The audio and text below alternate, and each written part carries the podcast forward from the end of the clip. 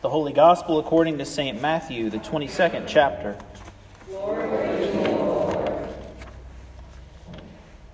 Then the Pharisees went and plotted to entrap Jesus in what he said. So they sent their disciples to him along with the Herodians, saying, Teacher, we know that you are sincere and teach the way of God in accordance with truth and show deference to no one, for you do not regard people with partiality. Tell us then what you think. Is it lawful to pay taxes to the emperor or not? But Jesus, aware of their malice, said, Why are you putting me to the test, you hypocrites? Show me the coin used for tax. And they brought him a denarius. Then he said to them, Whose head is this, and whose title? They answered, The emperor's. Then he said to them, Give therefore to the emperor the things that are the emperor's, and to God the things that are God's. When they heard this, they were amazed, and they left him and went away. This is the gospel of our Lord. Please be seated. At this time, I offer the opportunity for all the young and the young at heart to come forward for a special message.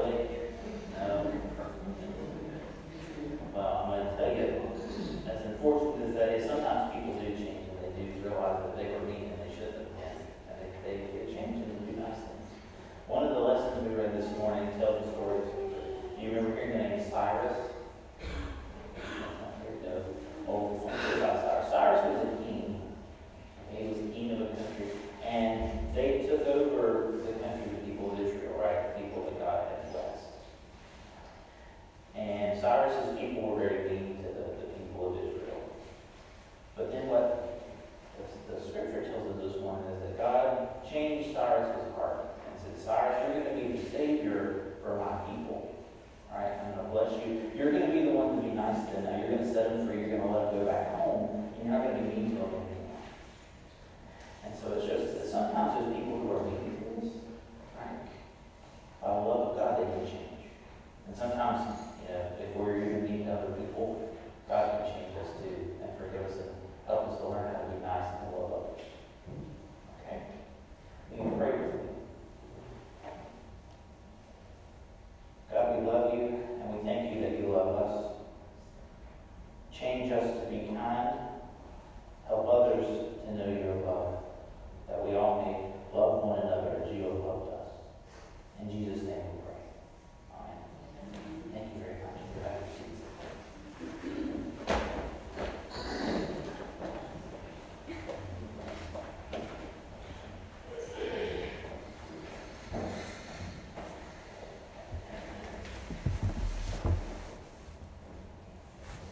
Would you pray with me?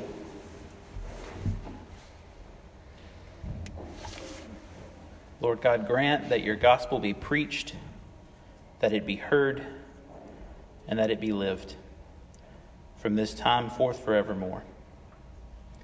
All these things and all the things of our hearts we lift before you in the name of the Father, and of the Son, and of the Holy Spirit. Amen.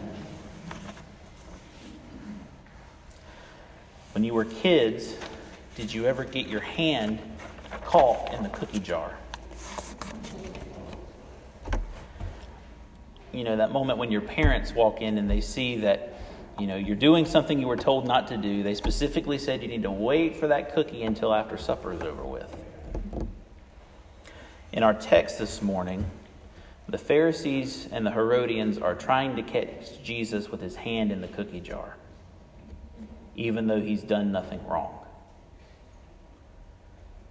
You see, their question about paying taxes to the emperor, it, it, comes with a price. You see, on the one hand, if Jesus says that the taxes are right, that they're lawful, well, then, you know, the people are not going to be too happy. Right? It doesn't matter if it's today or if it's in the time of Luther, in the time of Jesus. Taxes are not a popular thing. But on the other hand, if Jesus says no, the tax is unlawful, then the Herodians, this other group of people, a sect that are loyal to the emperor, loyal to Herod, who serves at the pleasure of the emperor, if Jesus says this tax is wrong, they're going to be right there to arrest him this tax that was collected was used to line the emperor's pockets, and it was also used to pay off these territorial rulers like Herod to keep them happy so that they listened to what the emperor told them to do. So, either way, Jesus has a target on his back.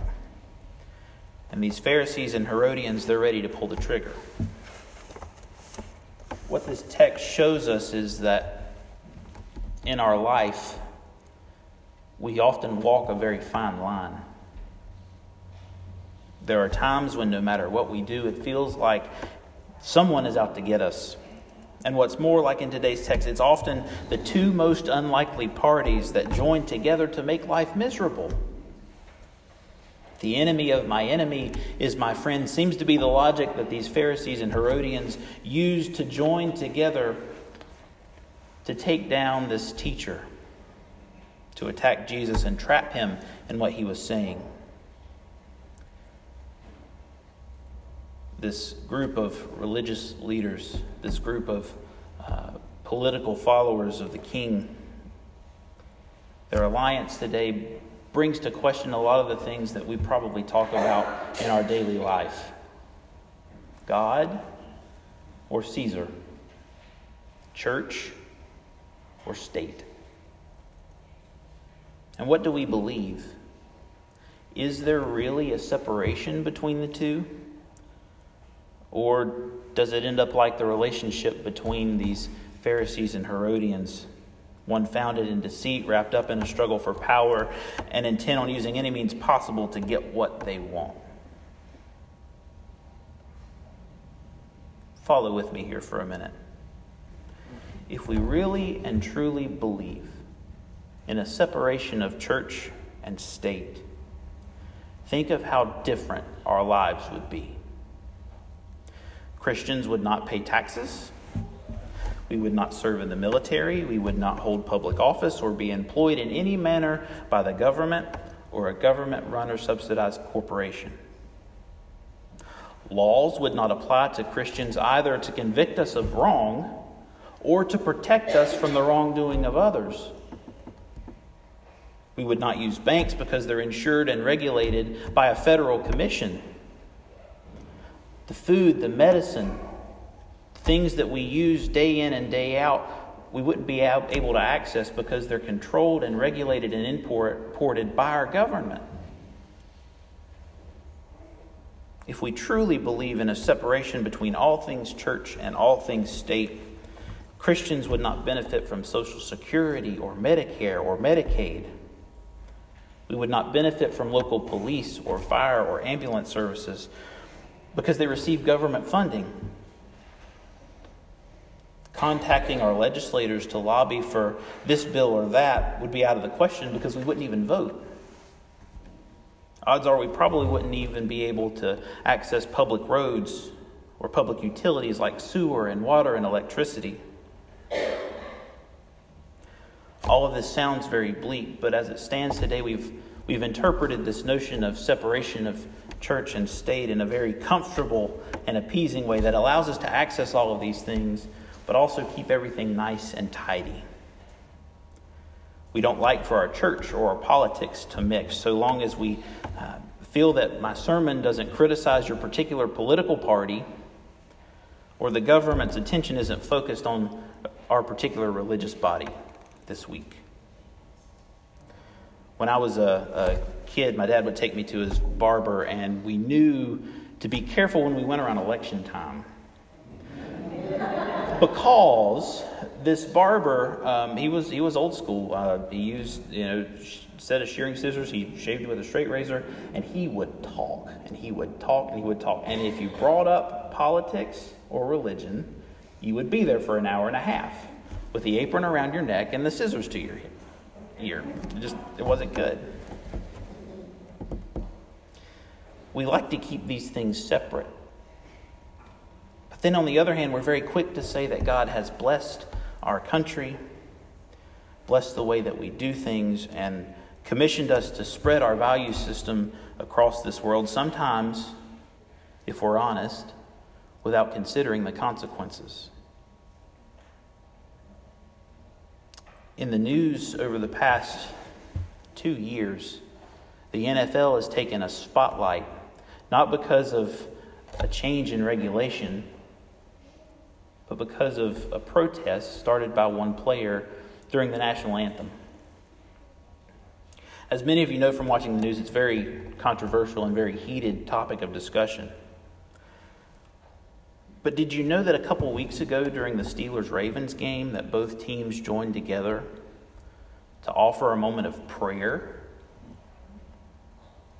Following the same line of protest, praying for an end to police brutality, praying for an end to the injustices in our world. And the crowd, when they took a knee to bow their heads and pray, booed them. What kind of a world do we live in where people scrutinize a civil protest and a religious appeal to God in the same breath?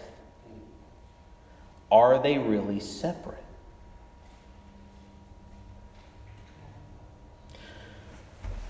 In some ways, the way that we talk about church and state are very, very different. But they're the same in the matters that God has called them to address in this world step back in time a little bit, get out of something a little less current. During the 1500s, Germany was ruled by princes who governed different territories under the rule of one emperor. The Roman Catholic Church's jurisdiction covered all of this, of course. And the Pope was intrigued by this political scene because, in a time where Germany was facing war on one end from the Muslim nations and on the other end from the French, the one who befriended the emperor was the one who possibly received the spoils of the war and the influence in that place. Three years after he published the 95 Theses, Luther wrote a letter entitled To the German Nobility of the German Nations on the Reform of the Christian Estate. He wrote a letter to the princes that govern this land, appealing not only to his own prince, but to all of them that they band together and use their resources to care for the subjects under their rule. One of the programs that Luther advocated for was a public school system free of charge for anyone, regardless of their wealth or their status. Think about that. In a day where only the wealthy were educated, and only the wealthy boys, for that fact, Luther said it is the government's job to educate and care for the richest of the rich, the poorest of the poor, male and female alike. 500 years ago. That was revolutionary. And he didn't appeal to these princes because they were Christians. Because you're a Christian, you should do this. He said, because you're a prince, because you're a leader, because you've been charged with the protection of these people in your country, care for them. Use your power, use your authority, use your resources to build up these people in every good thing. On the other side, he also appealed to these German princes relating to their interaction with the church. He offered himself and his worshiping community to the aid of these leaders, saying that their combined work together, their work to heal the sick, to comfort the poor, to be with the dying, These people would be supported by the church and the government tenfold than what either could do on their own. In other words, Luther was saying that because the church exists, it exists to serve all of God's people and help the government insofar as it looks to serve and care for and build up its citizens as a good and holy work. A little bit later in Luther's life, when he was in exile and feared uh, for his life, some of his writings about the injustices of what was going on in his day, how the people were being overtaxed and not protected from these neighboring armies. It led the people to rise up and revolt and attack many of the noble people who were traveling in the land. Thousands were killed. And when Luther found that his writings were being used to justify this violence, he then wrote to the princes again and said, Use whatever means necessary to stop this violence. Well, of course, our words carry weight, and those princes sent their armies and slaughtered hundreds of thousands of their own subjects. What Luther realized was that our words do carry weight, and in the lives of all people, there is no clear line distinguishing us between our life in Christ and our lives placed by God as travelers in this world. For Luther, there was no separation of church and state. It is all under the kingdom of God. Everything rests in the mercy of the God who calls us, who loves us, and who claims us. But the state and the church have the same mission, the same charge to be stewards of this world that God has given us. The difference is we've been given tools to carry out that same work. We are a church of people a church in this world, a church in the societies and the communities that we live in, because God has placed us here to do something remarkable and extraordinary and revolutionary. When you come into church, I guarantee, because I do the same, that you're probably listening to the words that I use in illustrations I pull to describe Scripture with an ear toward the politics of the day. Well, that sounds a little bit too much like a Democrat for me, or that's a little bit too close to the Republican Party line for my tastes. But I hope to keep you guessing because the truth is, here in this place, we are all part of the same party children of God followers of the Lamb who was slain, who takes away the sin of the world. That is what matters.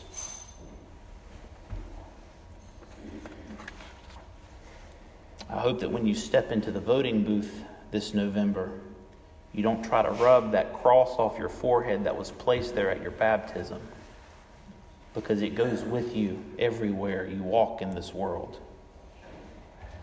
For Jesus, the answer is not one or the other, but both. Give to the emperor the things that belong to the emperor, but give to God also the things that belong to God. That word and is important because it shows that when we walk in this world, everything we do, everything we are, is touched by the hand of the God who saves us. Give to God all the glory, all the honor, all the worship and love that we have in our bodies, our souls, and our minds, and give these gifts to the people around us, to the neighbor who hungers, to the people in the streets who have no place to lay their head. Though he was talking to the Pharisees and the Herodians, his message for us, his followers, his church, is to live Live in this world to the fullest extent of who and what you are called to be children of God. And when it seems like people are trying to catch you with your hand in the cookie jar, just make sure the reason you're reaching in is not for yourself, but for the sake of the one who Jesus calls us to love. In the name of Christ. Amen. Nonsense.